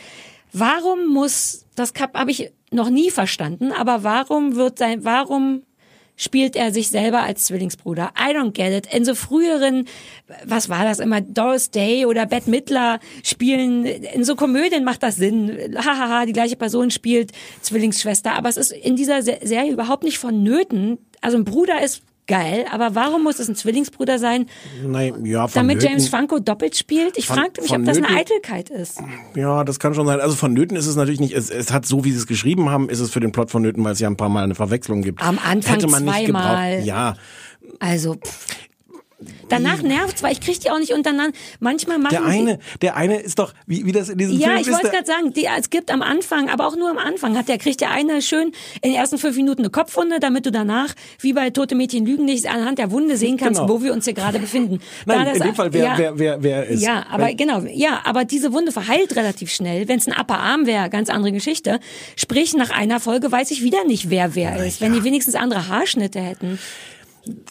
Ich finde, du hast nicht Unrecht, mich hat's nicht gestört. Mich stört was, was anderes, was aber, glaube ich, stören soll. Dieser Zwillingsbruder ist so Der ist so drüber böse, ne? Ja. Naja, aber äh, also ich Mich nervt glaube, ich glaube, das meine ich glaube, der soll nerven. Ich fürchte, es gibt genau diese Typen, die so, ich hätte jetzt was gesagt, verantwortungslos, das ein viel zu kleines Wort, die alles immer kaputt machen, der nie eine Grenze kennt, der in jeder Das war Situation der Schlüsselmoment, ne? Dieses alles kaputt. Ohne jetzt, nur zwischen uns beiden, Knicker, Knacker. Das Ja, war nur so ein Moment, wo man dachte, das muss jetzt nun überhaupt nicht sein. Aber, aber ich glaube, dass das genauso gemeint ist. Und ich glaube, dass das auch Teil von diesem Realismus ist, dass du halt diese Leute hast, die in jeder Situation, wo du denkst, oh, hoppla, wenn wir jetzt alles richtig machen, könnten wir hier, what, what, hör auf! So Nils Ruf, meinst du? Ist das ein guter Vergleich? Ja, sag mal ja. Ich glaube schon. Doch, doch, doch. Ich weiß nicht. Ich habe also das Gefühl, der glaube- ist übererzählt. Ich glaube, sie sind einen Ticken zu weit gegangen. Ich verstehe, dass es jemand braucht, der immer nervt. Ich finde das unrealistisch viel. Ich, ich fürchte Der halt wäre schon auch, lange tot. Ich fürchte halt auch, und das ist jetzt nicht gespoilert, weil ich einfach nur drei Folgen gesehen habe, aber ich habe halt The Wire gesehen und ich glaube, der Realismus ist halt auch so, und das fängt bei dieser Figur an, ich glaube, das wird alles kein gutes Ende nehmen. Also es ist The Wire, What? ist The Wire ist unglaublich toll und am Ende unglaublich frustrierend, weil immer alles, es kommt dann immer die Korruption, die reingrätscht, irgendwelche Arschlöcher, die reingrätschen, Leute, die sich Ich dann doch nicht. die Drogen, mit den Drogen den Kopf weg und ich, ich fürchte, Ja, das wird aber die- alles kein gutes du hast, Ende Ich nehmen. glaube auch, und das wäre schade drum, also weil Korruption, das fängt nämlich jetzt schon langsam an. Ich glaube auch Mhm. schon in der dritten Folge, vierte dann noch mehr. Ich muss sagen, ich hoffe nicht, weil das ist das, weshalb ich, weil eigentlich ist es schon wieder nicht mein Genre. Es ist zwar nicht PPK, nicht? Pistolen. Warum ist das nicht dein Genre? Weil das eigentlich auf Spannung aufgebaut ist. Was aber, und das finde ich eben toll, überhaupt nicht delivered wird. Ich habe nur Angst, das kommt irgendwann. Ich mag, Nee, es ist keinerlei Cliffhangere. Man hat nie den Moment, oh, was jetzt wohl passiert, sondern die erzählen direkt danach, das hier passiert jetzt. Und das ist gar nicht so schlimm, wie man denkt. Stichwort die Sonnenbrille. Ja, aber viel schlimmer. Ja, na, viel schlimmer war bis jetzt noch nicht. Deswegen mag, Die Szene mit der sag mal, aufgeschlitzten, Achselhöhle? Mhm. Ja, na ja, Achselhöhle, aber eben nur eine Achselhöhle. Danach sind alle wieder cool. ähm, das mag, das ist das, was ich am meisten daran mag, dass es dennoch so was verrückt Soapiges hat. Man hat einfach den Einblick in das Leben von verschiedenen Personen, wie die leben, wie die sich überkreuzen, dass es manchmal sch schrecklich ist und manchmal langweilig oder toll oder sehr alltäglich. Es ist auch da nicht auf Krawall, auf laut, auf Pointe, auf schnell, auf Spannung ausgelegt, sondern fast auch wieder wie eine Doku. Das liebe ich sehr, deswegen hoffe ich, dass das nicht viel, viel spannender wird, weil das nee, spannender habe ich ja nicht gesagt, nur, nur, nur Nee, negativer, also erfolgloser, dass diese Leute alle in ihrem Also Versuch, immer scheitern. ja, in so. ihrem Versuch, gar nicht Spannung, sondern in ihrem Versuch, Ah, ja. da rauszukommen, irgendwie sich so eine kleine glückliche Nische zu machen. Nach meiner Erfahrung werden die fast alle daran scheitern. Nein, das wäre auch doof, weil ein bisschen Glück braucht man beim Gucken. Aber äh, ein, ein Satz ich, mit der Soap, ich, das ist so gefährlich, das mit einer Soap zu vergleichen, weil, weil es so ein bisschen in die Irre führt und andererseits trifft's das genau, Ja, weil es ist nur die all das, all das Tolle an der Soap, wirklich die Möglichkeit zu sagen, wir, wir schildern diese, wir gucken mal kurz, was da passiert, Genau. oh, und äh, das hat was zu bedeuten, eine Szene, die wir sehen, aber aber die führt nicht unbedingt jetzt konkret zu der zu der nächsten Genau, Szene. Äh, genau. Ganz, ganz, ganz toll. Und ja, Soap ist wie die besten Sinne. allerbeste Soap, die man je gesehen hat Ja. bis jetzt. Gut. Äh, und also alle angucken, The, Juice und und hinterher The Wire angucken, die es noch nicht gesehen haben. D- äh, vermutlich, das die, nicht. vermutlich die beste Serie aller Zeiten. Es ist ein bisschen schwierig, ja, es ist ein bisschen schwierig auch am Anfang reinzukommen, weil es ein bisschen spröde ist. Und dann ist es so fantastisch. Okay, ich mach's trotzdem nicht. Aber ich muss ja nicht, ne? Die anderen sollen ja vor allem, nicht ich. Nee, du, ich frag dich auch ab. Ich gucke jetzt erstmal The Deuce weiter, weil ich habe nicht oft das Gefühl, nach Ja, das stimmt. unseren Sendungen, wenn wir die erstmal, wenn wir erstmal die üblichen drei Folgen geguckt haben, gucke ich häufig dann doch nicht weiter. Das möchte ich gern weiter gucken. Ja. Aber mein Tante möchte ich auch weiter gucken, weil das hat mir auch gefallen. So, diese zwei Sendungen im heutigen Fernsehballett wurde Ihnen präsentiert von den 70ern, denn darum, Denn von Mm. denen wären wir, mit denen würden wir gerne mal telefonieren. ich will von denen nur Kohle. Ich mache das ja alles nur für die Kohle, die bis jetzt nicht einmal, das war die Grundidee von unserer Sponsoridee, dass Leute uns Geld zahlen dafür. So hatten wir uns das doch bei amerikanischen Podcasts abgeguckt. Hm, du, ja. Ich? Ach, war gar nicht. mm, Sarah. Jetzt kommen wir in die knallharte Realität mit den Hausaufgaben. Möchtest du anfangen? Soll ich anfangen? Ja, ich habe dir letzte Woche eine Folge vom Neo-Magazin Royal, heißt das so? Ja. ähm, aufgegeben aus verschiedenen Gründen.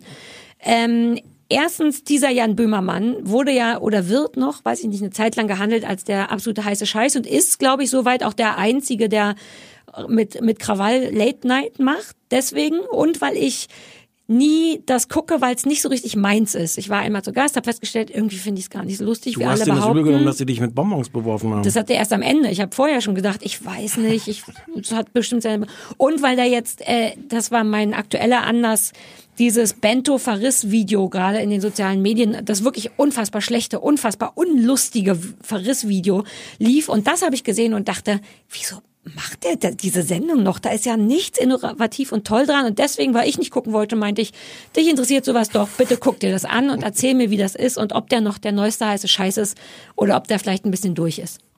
Ich habe es mir angeguckt. Ich, äh, ich habe seit einiger Zeit versuche ich rauszufinden. Also ich fand Jan Böhmermann am Anfang sehr, sehr, sehr toll. Hab das auch so geschrieben, dass man das nachlesen kann und finde ihn jetzt nicht mehr toll und frage mich, ob das an mir liegt oder an ihm. Weil es gibt natürlich auch diesen traurigen Effekt, dass man gerade, wenn man am Anfang so, oh, es ist toll, dass man dann selber einfach nur irgendwie gelangweilt ist und es ist gar nicht, dass er schlechter geworden ist, Ja. sondern dass ich einfach äh, next bin damit durch. Ich sag's mal so, ich glaube nach dem Angucken dieser Sendung, er, er ist nicht besser geworden. Ich möchte, dass diese äh, gemeine Lache von mir später ähm, vom schönen Konstantin entfernt wird. Ich habe das? Gefühl, dass das, ich möchte professioneller darüber gucken. Das ist schwer für mich, weil Komm, das ja ein Kollege ist auf Wir machen das einmal. nochmal. Äh, es ist, ich ich glaube, es ist nicht besser geworden. So, so, warum? Das ist deine professionelle Fandst du Reaktion. nicht? Ich fand, es klang es nicht sehr Das war so professionell. eine fremde Frau, die hier gerade reingekommen ist. Du, du musst unterscheiden zwischen der, geme der privaten Sarah, die unfassbar wenig Leuten etwas gönnt und bitchy ist, und die, die ich gern nach draußen sein möchte, nämlich die Verständnis hat für alle Aber dann und sagt doch keine sowas, Kollegen basht. dann sagt doch sowas wie, hm, findest du das nicht ein bisschen hart als Urteil? Ah, auch gut. Mach einmal noch und dann mach's aber weg. Also ich glaube, man kann schon sagen, besser geworden ist er nicht. Das klingt mir aber ein bisschen hart und auch vorschnell. Nein, nein, ich kann das begründen. Okay. Sorry, aber ich krieg's nicht hin. Ich so, okay, cool. Wie diese, also äh, ich, also ich habe jetzt, wir reden jetzt einfach über die eine Sendung. Ja, du Ähm, redest. Es fängt an mit äh, mit dem Stand-up. Ich mochte Stand-ups noch nie. Ich mochte Stand-ups bei Harald Schmidt schon nicht. Äh, Ich weiß nicht, warum es das gibt. Es ist so eine, so eine Art, so eine, so eine Büttenrede, die da irgendwie gehalten wird. Es, es sind sehr, sehr viele schlechte Witze. Er hat dann irgendwie. Also, Ja. Oh. Sorry. Es macht überhaupt gar keinen Sinn, dass ich so genussvoll Also wenn er dann mithasse. erzählt, dass ich, dass ich, äh, äh, ähm, wie heißt das Land von Spanien, was ich gerade von Spanien ab, abspalten will? Ka Kata Katalonien. Katalysator. Warum heißt es Katalanen, aber Katalonien? Kannst du mir das erklären? Ja, aber das ist wie, jetzt wollte ich gerade sagen China und Chinesen, aber so ist das nicht. Aber es ist wie, weiß ich nicht, Portugiesen. Ach, was weiß ich denn? die, die streiten sich und dann kommen halt in diesem Stand-up so Sätze wie, als Deutscher kann man dann sagen, hoffentlich Sangria geht's gut. Oder Ba, ba, keine Sorge, ba, ba. Del Mar bleibt deutsch. Ähm, er hat inzwischen als, als Sidekick, das was früher Manuel Andrak, der selig vergessene Manuel Andrak war, Ja. hat er Ralf Kabelka, den man auch aus Harald Schmidt Zeiten schon kennt. Und der steht ihm gegenüber. Und die, das Interessante ist in diesem Stand-up, dass die sich gar nicht wirklich die Bälle zuspielen oder sowas, sondern dass Kabelka die ganze Zeit so Dinge parallel sagt. Äh, Und, und dadurch, also teilweise auch über das drüber redet oder drunter, muss ich eigentlich sagen, was, was Böhmermann sagt. Und was den Effekt hat, dass diese Pausen, wo Leute lachen oder klatschen könnten, nicht so auffallen, weil in der Zeit Ralf Kabelka irgendwas vor sich hin nuschelt und so, so, so Leerstellen füllt. Also durch die werfen, werfen sich nicht den Ball zu, sondern jeder dribbelt seinen eigenen Ball. Ja, wobei man den Kabelka-Ball gar nicht wirklich hört. Der, der dribbelt so halt, wie gesagt, um diese Leerstellen, an denen Lacher vorgesehen Absichtlich waren. zu füllen, vermutlich, Ja, weil natürlich. die inzwischen wissen, dass da keine Lacher kommen. Als ich da in der Sendung war, war wurde nicht gelacht. Das finde ich immer am krassesten oder kaum gelacht Ja. bei diesen Stand-up-Sachen. Gähnende Stille, da musst du ja die Stille irgendwie Das ist überbringen. jetzt auch nicht nur ein Neo Magazin Royal Phänomen, es- deswegen haben die ja alle irgendwelche äh, Sidekicks und Leute, die sie ansprechen und anspielen können. Aber in diesem Fall bei diesem Stand-up ist es wirklich so ein, so ein Dauergemurmel. Ich- Vielleicht hätte ich ein Tonbeispiel mitbringen Warum sollen. nicht einfach bessere Witze? Warum nicht in bessere Witze investieren als in Personal, das murmelt in den Zeiten, in denen keiner lacht? Egal. Dann kam ein großer Block ähm, Luther. Und zwar hat das ZDF, das habe ich, hab ich verpasst, es war aber nach dem, was Böhmermann da gezeigt hat, wohl ganz unglaublich schlimm, so eine Luther-Show gemacht mit Eckhard von Hirschhausen. Oh, Eckhard mit von ganz Hirschhausen. mit einem riesigen Chor von, ich weiß nicht, hunderte Leute, die, die ein, das traurigste Luther-Musical der Welt performt Ein haben. Luther-Musical? Ja. Das klingt, als wenn du dir das ausdenkst Es gerade. war ganz schlimm und es ist völlig verdient, dass Böhmermann das Ja. genommen hat. Und er hat dann immer so reingeschnitten äh, William Kohn ähm, als als Luther und Mhm. Äh, und und Böhmermann selbst in der Rolle von Eckhard von Hirschhausen, der auch mit so Kopfhörern, wie wir sie jetzt tragen, das Ganze kommentiert, so reingeschnitten, als wäre es in der Originalsendung gewesen. Und er hatte dann immer diese Luther-Zitate, die man dann halt doch äh, sonst nicht so gerne hört. Ähm, äh, so- Sätze wie äh, Bauern sind es nicht wert, Kinder zu haben, sondern Säue. Und er hat in diese diese Happy Musical Ja. äh, Geschichte. Das war okay. Das klingt auch okay. Das war okay. Das Aber es war auch nicht hysterisch augenscheinlich. Nein, war nicht hysterisch, war völlig okay. Die Man war, nur lang. dankbar, dass etwas okay war nach dem Stand-up. Es waren am Ende, glaube ich, irgendwie, ich hatte nach, nach, nach 15 Minuten von diesem Musical, was er da gemacht hat, habe ich mal geguckt und es waren erst drei Minuten vergangen. Aber es war, nein, es war okay. Ähm, dann gab es äh, einen Weiterdreh von dieser äh, Pinto, ist ja die, die, das Papierbento, was er letzte Woche erfunden hat. Ich, wie, ich weiß nichts. Bento, ich, die, das was du, ach so, du hast es nicht bis zu Ende geguckt. Er hat ja so, nee, äh, in ich diesem, in diesem Bento-Verriss hat er auch so eine Papierversion, lang nicht lustig eine war, dann- Papierversion rausgebracht, die, die tatsächlich irgendwo verteilt wurde in Köln. Da hat man William Kohl mit einem Kamerateam rausgeschickt, der den Leuten dieses Ding hingebracht hat. Und das war auf der Titelseite gagab es unter anderem die Geschichte äh, Qualitätsjournalismus oder Arschfick, was ist geiler? So oh, immer, die- oh, Naja, das sollte ja jetzt die Parodie auf. ne? Ja, aber ich mir ist gerade, entschuldige, nur ganz kleiner äh, Ausrutscher, ich mir ist wieder eingefallen, dass so wahnsinnig viel auf da so auf Anal Humor Naja. basiert. Bei AfD, Afterjucken, das weiß ich noch, dieser Hashtag. wo Ich so denke, Mann, kann man mal Kacke und Penen Nein, die rauslassen? sind halt auch alle 14. ja, aber das, das, ach, ich bin zu alt. Erzähl weiter, Die Entschuldigung. sind auch, das ist auch ganz unsexy, das jetzt so nachzuerzählen. Das, erst hat das, erst dann mit dem Kamerateam raus, und hat Leuten das hingegeben, hat den Leuten irgendwie gesagt, sie sollen jetzt was dazu sagen. Das war, da ist irgendwie nichts passiert, das war nicht sehr lustig. Ich darf an dieser Stelle nochmal erinnern an Raab in Gefahr, der gelegentlich rausgegangen ist zu den Leuten. Und dann war das aufregend lustig und manchmal war es auch scheiße. Die, die lustige Szene war, dass tatsächlich, dass irgendeinem älteren Mann hingehalten hat, Qualitätsjournalismus oder Arschfick, was ist geiler? Und der Mann liest das vor und sagt, "Hm, kann ich nicht sagen, ich kenne beides nicht. Das war nicht unlustig. Ja, aber das lag ja nicht an Böhmermann dann. Naja, aber man kann es jetzt, wenn es, also, Ja, ja, ja, verstehe. Ach, süß, wie du kurz um Worte und Luft haben. Ja, Naja. Ja verstehe. Es gab, äh, es gab dann eine Parodie, es gab dann Ö, das Star-Magazin der öffentlich, des öffentlich-rechtlichen Rundfunks. Das hat Katjana Gerz gemacht als die Frauke Ludewig äh, Parodie. Katjana Gerz ist toll. Äh, die macht mit Florentin Will zusammen gute Arbeit Originals auf Funk. Das können Leute auch alles googeln. Das sind oft, das sind oft ganz schöne Sachen. Das war dann, das wurde jetzt halt nachgespielt, dieser ganze Weinstein-Skandal mit, die haben so, so, so ältere Männer regelmäßig im Neo-Magazin, die nicht schauspielern können und dadurch lustig sind, dass sie dann Weinstein und Dustin Hoffmann und Nee, war es Dustin Hoffmann war auch dabei. Ja, aber der war nur ein bisschen. Ja, und die waren alle dabei. Das war so. Uh, aber das ist, warte, dazu habe ich eine Frage, weil das ist ja etwas, was, wo man, wo wahrscheinlich alle Comedians dieser Tage immer nicht sicher sind, darf man schon, will man Ja, noch? klar darf man. Ja, aber haben sie es gut gemacht? Ich finde, das musst du dann gut machen. Es war Das- so, es war so schwierig. schwierig, weil es der Witz beruhte halt darauf, dass diese Männer nicht schauspielern können. Das heißt, Ach du tust so, als wären die diese diese Ja. Bekannten und sie sind einfach sehen ganz anders aus und spielen ganz schlecht und daraus entsteht irgendwie der Witz. Das tut er aber nur ganz gelegentlich, dass er wirklich entsteht. Und die sagt dann halt so Sätze zu zu ihr, also zu der, der Reporterin: Wenn du meinen kleinen Freund streichelst, mache ich aus dir Frau Ludewig. Ähm, ich musste kurz lachen. Ähm, einer, ich weiß jetzt gar nicht mehr, wer es war. Einer von den, den Männern Weinstein oder irgendwer fängt dann irgendwo an mit der, mit der Büropflanze, die so neben ihm steht. So dieses klassische Kino-Interview-Setting mit so einem schwarzen Hintergrund. Der Film ist, ich sollte noch sagen, wie der Film hieß. Fuck You, Me Too der Film, über den sie scheinbar reden. Und da steht halt diese Pflanze und dann einer von diesen alten Männern grabbelt dann an der Pflanze so irgendwie rum und fängt dann an, an mit der rumzumachen. Übersprungskrabbeln? Nein, ja, naja, Sex naja, und sagt dann ja. irgendwann hat dann am Ende liegt er auf der Pflanze drauf so. und sagt auch den schönen Satz, wenn die Pflanze das nicht wollen würde, hätte sie nicht so einen kurzen Topf angezogen. Das hatte, das hat auf eine Art irgendwas bei mir. Hm. Am Ende als Studiogast war, ja, habe ich mir nicht aufgeschrieben. es tut mir leid, es tut mir leid, es war der, so, ein- so ein Autor, der ein Buch geschrieben hat, warum wir alle glücklicher wären, wenn es Religionen nicht gäbe. Was eigentlich schön ist auch in diesem War ganzen Luther-Thema. Nein, anderer Bestseller-Autor, der ähm, anmoderiert wurde. Er lebt wie Urknall in Frankreich. Verstehst Ach so, du? ja, nicht Gott, sondern, ach so. Und es gab so Ach, vorbei, warte, warte, warte, warte. Ich glaube, ich finde den nicht schlecht. Okay. Chapeauchen an der Stelle. Nach Köln. Sollen wir mal mit Lachen? Wir probieren mal mit Lachen. Es wurde dann anmoderiert mit, also er, er lebt wie Urknall in Frankreich. ne? Ne? Also, ja. Ich habe das Gefühl, dass mein Lachen noch nicht so natürlich ist. Die wirkte jetzt ein bisschen hysterisch. Und, und Jan Böhmermann hatte, hat, also der Typ war irgendwie interessant und ich finde, ich finde, man hätte auch mit dem irgendwie ernsthaft darüber reden Ja, können. Oder, aber auf- oder irgend, da sind deine Erwartungen jetzt das- aber- Und, und Jan Böhmermann hatte so die eine Idee, ähm, immer so zu empört zu tun wie, oh, aber das im ZDF können wir das aber nicht sagen wegen mm, Rundfunkrat und dann kommt die Kirche und und es, es entstand so einmal nicht- lustig, ne, Es entstand so so nicht irgend, irgendwie was daraus. Ja, aber das sind sie ja alle. All die Late-Nighter haben nie gute Talks gemacht. Weil sie immer noch beim Talk auch damit beschäftigt waren, Ja. ich, ich, ich zu sagen.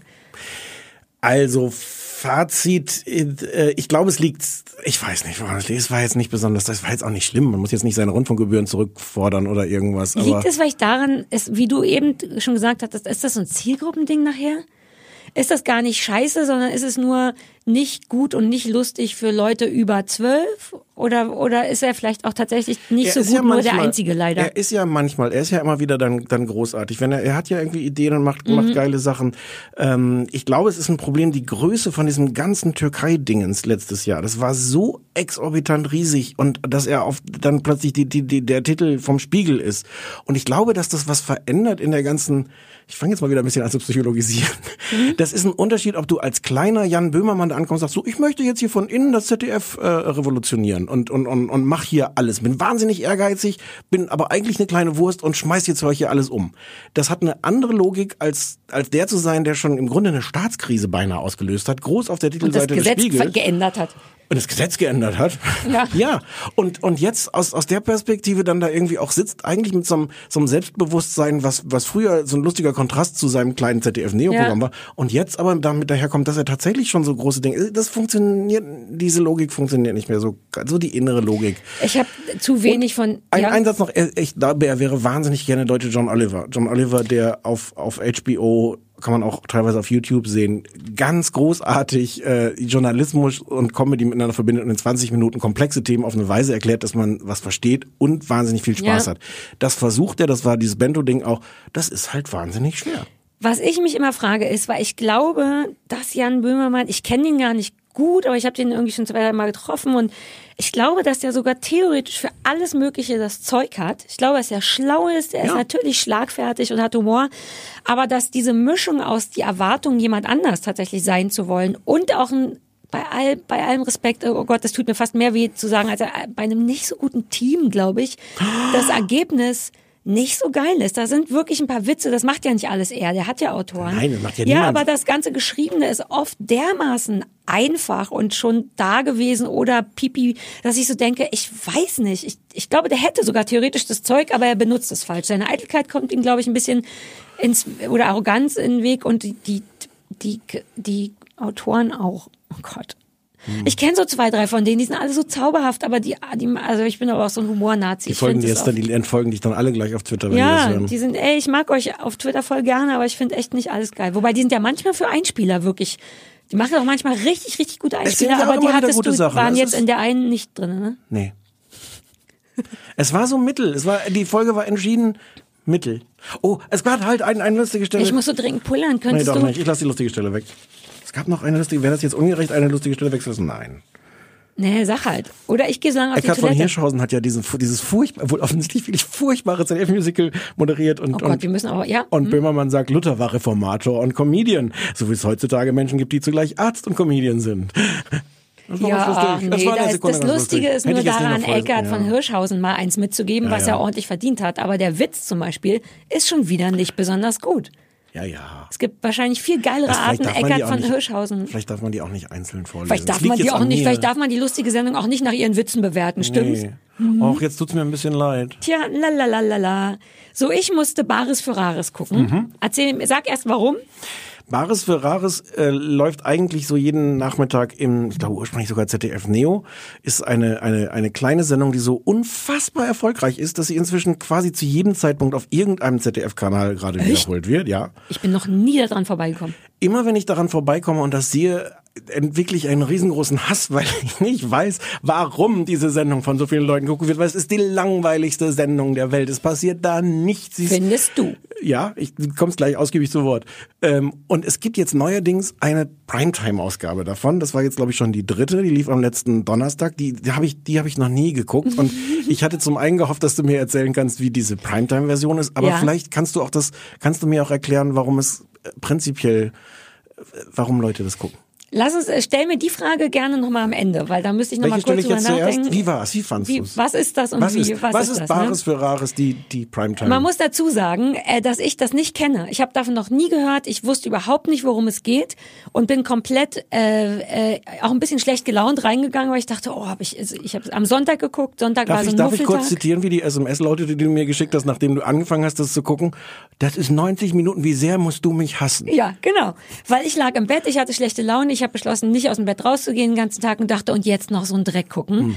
Das hat sich komplett umgedreht. Nur das Emotionale. Darauf komme Okay. ich später zurück. Fakt ist aber eben auch, dass ich überhaupt nicht wusste, was es ist. Noch nie von gehört, das Konzept nie gehört. Und da ist eine Sache, die erstmal ein bisschen lustig ist. Es wird zu keinem Zeitpunkt erklärt, was das ist. Hm. Wohingegen- alle außer dir schon habe ich auch überlegt. Aber selbst Sendungen wie Shopping Queen, die seit zehn Jahren jeden Tag läuft, schafft es immer noch irgendwie am Anfang zu sagen, fünf Kandidaten gehen für 500 Euro vier Stunden lang shoppen, am Ende gewinnt der. Du weißt also grob, was es ist. Hier bist du auf einmal mitten auf einem Schloss im Bergischen und musst einfach Learning by Doing machen. Ich habe keine Ahnung, was passiert, was soll das. Setting ist folgendermaßen von dieser Abendshow, sonst ist das im Studio oder was? Ja. Ja. Riesiges Schloss im Bergischen Land, ähm, auf dessen Schlossplatz so eine Art Trödel- und Fressmarkt ist wie so ein Weihnachtsmarkt, nur ohne Weihnachten. Raue Mengen Publikum, witzigerweise von oben mit einem Kram gefilmt, siehst du schon anhand der Kopffarben, dass es fürs ZDF ist. Ist also alles sehr weiß von oben. Viele alte Menschen, die in Gesundheitsschuhen äh, Kastanien essen und so und für die Kamera so Sachen hochhalten und angucken und sagen, oh, ein, eine ältere Zinntasse, interessant. Das sind so die Schnittbilder. Und viel roter Teppich, wo dann Jean Pütz, hätte ich fast gesagt, weil an den denke ich immer, ähm, wie heißt der, Klaus Lichter, Herbert Lichter, Horst Lichter, moderiert das Ganze, die, Sen die normale Sendung wahrscheinlich Ja. auch. Sprich, es kölscht die ganze Zeit. Da bin ich ein bisschen empfindlich. Ne, der macht den Mund auf so, meine Damen und Herren, ich kann es gar nicht nachmachen. Oh, dein, Ganz schlimm. dein Kölsch-Dialekt. Rumgekölsche, rum, Altherrengehabe, der ist also der Moderator. Und es geht im Grunde direkt los. Aus dem Nichts kommen irgendwelche Menschen mit Trödel in der Hand, stehen neben Horst Lichter. Und wenn man die Sendung nicht kennt, denkt man, hä? sind die gecastet? Steht das von vornherein klar? Greifen die sich einfach irgendeinen alten Mensch mit Trödel und dann kommt der vor die Kamera? Augenscheinlich nicht, denn die haben auch teilweise sehr große Geräte dabei. Ja. Und steht dann, also es geht zügig los, das finde ich zumal gut. Du stehst dann auf einmal sofort, im Hintergrund ist die Hälfte des grauhaarigen Publikums, steht dann in so einem Halbkreis rum, um Publikum zu spielen. Die andere Hälfte hält weiter Kastanien und Sachen hoch und sagt, uh, hier ist ein interessanter Trödel. Ähm, vor diesem Publikum wird dann dieser Mensch, der alten Trödel mitgebracht hat, was total geil ist, nicht interviewt. Es interessiert niemanden, wie die Leute, also sie dürfen noch sagen, wie sie heißen, aber es interessiert niemanden, was die beruflich machen, wo die herkommen, sondern es geht direkt um den Trödel. Es menschelt null, was ich irgendwie geil finde. Ähm, also verwirrend auch, aber geil. Und dann ist wohl das Prinzip, ein, Ex ein Trödel-Experte guckt sich den Trödel an, den diese Menschen mitgebracht haben, bewertet den irgendwie und sagt, ja, das ist aus dem und dem Jahrhundert, hat einen Wert von so und so viel Geld. Hier ist eine Händlerkarte. Aber auch das wird nicht erklärt. Ich so, ah, eine Händlerkarte, wow. Niemand weiß, was die bedeutet. Es stellt sich im Laufe der Sendung raus, dass jeder eine bekommt. Ja. In der Abend, der Sendung, die ich geguckt Ja, habe, ja, bekommt ja, jeder, der ja. mit dem Lichter spricht, eine Karte. Was zur Folge hat, dass ich denke, warum braucht es dann überhaupt eine, wenn es auch einen Moment gibt, wo man keine Eine, Händlerkarte eine von kriegen vielen kann. Fragen, die ich an die Sendung habe. Ja, ja. Also die so, wow, habe ich eine Händlerkarte. Und dann wird's ganz lustig, weil dann wird's auf einmal eine Mischung aus The Voice und die Höhle der Löwen. Denn diese Menschen mit ihrem Trödel ähm, dürfen wegen der Händlerkarte ins Schloss gehen. Im Schloss ist ein Vorraum und ein richtiger Raum. In dem Raum sitzen, Achtung, Höhle der Löwen, sieben Leute an einem Tisch, sieben Händlerexperten, wo du halt mit deinem Trödel reingeschleust wird. Im Vorraum, was denn? Sieben Händler-Experten? Nicht, Sieben. nicht sieben Händler? Händler, naja, die sind ja auch Experten für etwas, weil sie Okay. Händler sind. Die wissen dann einzuschätzen, wie viel Wert das hat, angeblich.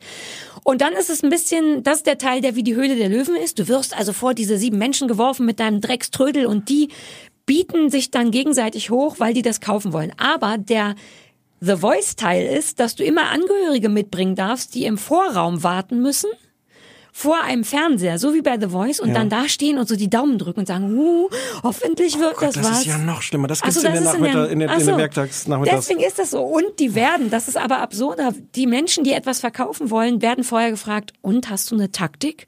Und dann sagen die Leute immer, nö, eigentlich nicht. Ich würde gerne versuchen, viel Geld zu bekommen. Genau, das, weil dann stellt, und das ist wirklich absurd, also hinten stehen die Angehörigen, die werden auch während der Verhandlung immer einge, einge, wie heißt denn, eingeblendet, während die so, uh, ob das wohl noch 300 Euro werden statt 250? Und dann stehen aber diese Verkäufer, Menschen wie du und ich mit einem Haufen Trödel vor diesen sieben Händlern. Angeblich sollen sie eine Taktik haben. Passieren tut aber de facto nichts. Na was auch. Nee, darf, warte, da- darf ich, kurze Zwischenfrage, darf ich, während du das erzählst, einfach schwer atmen? Ja, das habe ich ja bei Böhmermann durchgehend gemacht. Okay. Solange man noch hört, dass ich rede. Ja. Das ist aber interessant, weil man sollte meinen, dass diese Menschen da sind, um mit den Händlern zu dealen. Die Händler sagen, für dein Trödel will ich, gebe ich dir höchstens 200 Euro. Dann sagt der Verkäufer, nee, nee, nee, nee, nee. Ich hätte schon gerne 300. Stattdessen stehen die komplett stumm und untätig rum, die Verkäufer, während diese sieben Händler miteinander, also untereinander sich hochbieten. Die eine Frau sagt 300, der andere sagt 500.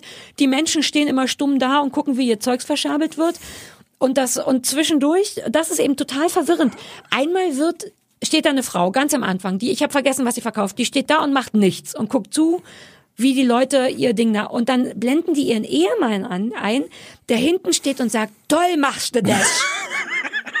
Original, richtig super machst du das, weiter so. Und da stehst Darf du ich da kurz und fragen, denkst, aus welcher Region es war Deutschlands? Schwäbisch, sollte Ach das so, war klar. war kein Nee, Kölsch. nee. Und du denkst die ganze Zeit, aber die Frau hat gar nichts gemacht, die steht nur da, die hat noch nicht mal ein Wort gesagt, sondern sie steht nur da.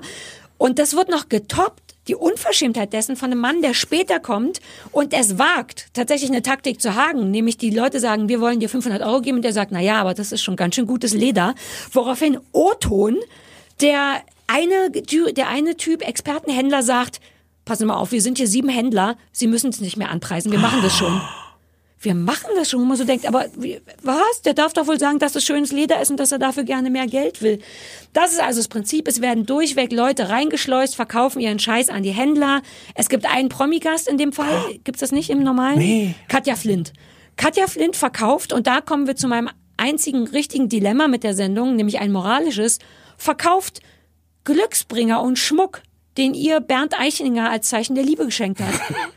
Ihr Ex-Lover. Und dann steht sie da und hat so ein großes unterschriebenes Originalfoto von Marlene Dietrich, bei dem sich bei der Expertenschätzung rausstellt, dass es nur ein Druck ist. Und überhaupt nichts wert ist. Selbst die Unterschrift ist gedruckt. Katja Flint so, ja, aber, aber die Unterschrift ist echt. Und der Experte so, nein, Ach so, Unterschrift von Marlene Dietrich, ja, von das Bernd ist ein Eichinger. Unterschied. Okay. Hm. Nee, nee, original.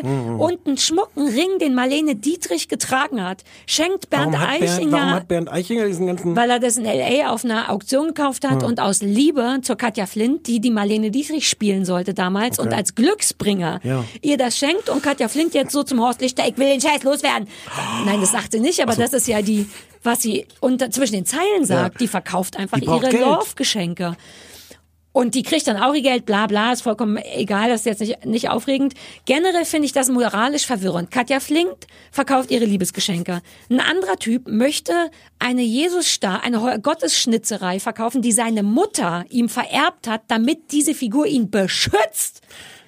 Das will der da verkaufen. Eine andere Frau hat ein Schmuckstück, was ich glaube über sechs, original sechs Generationen ihrer Familie an sie vererbt wurde. Und dann stehst du bei fucking Horst Lichter und sagst, also 300 Euro wären schon schön. I don't get it.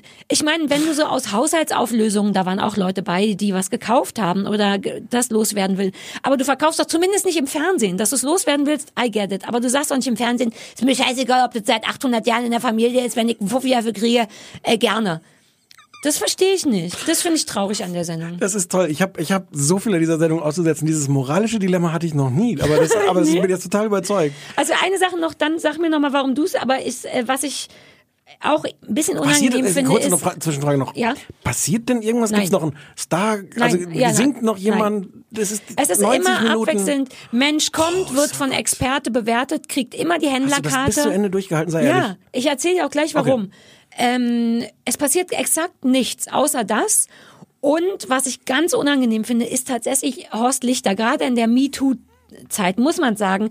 Und es ist, glaube ich, ein Generationending, aber der Typ schnackselt ohne Ende. Es ist wirklich eklig. Der Moment, als der Katja Flint, der schon fünfmal vorher sagt, was für eine bewundernswerte Schauspielerin ist und wie ri- richtig gut der die findet, am Ende umarmt er sie ganz doll und sagt währenddessen mit folgenden Grundgeräuschen, "Hm, oh, ah, na, das könnten wir jetzt aber auch stundenlang machen, ne? Und du siehst am Gesicht von Katja Flint, nee.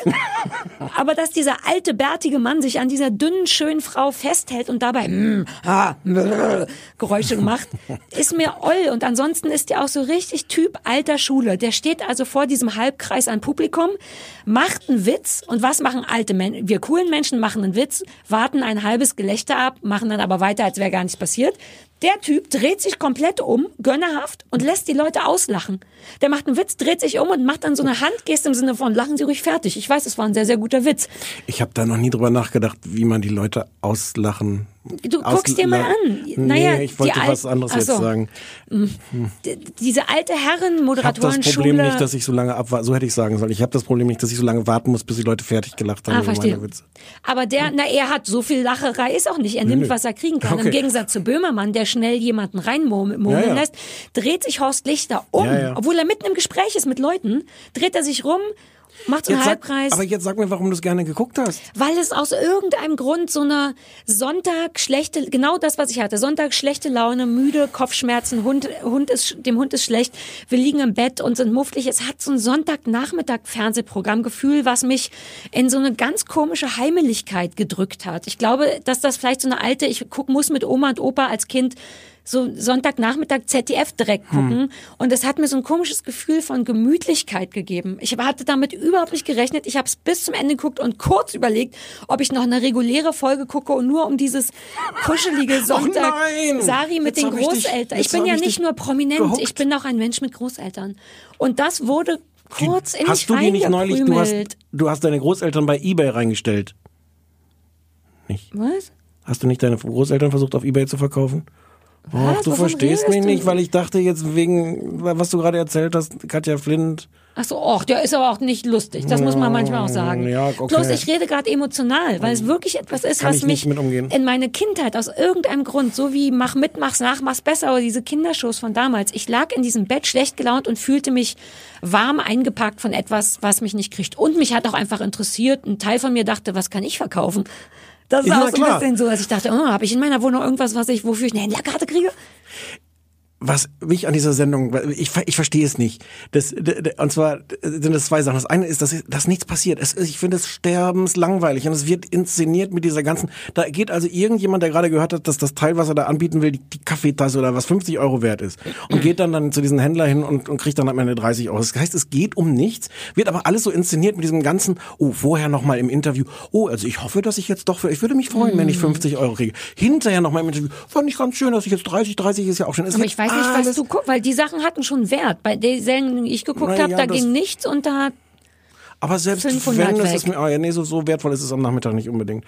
Und dann habe ich, ich verstehe das aber alles nicht, diese Händlerkarte, damit fängt es an.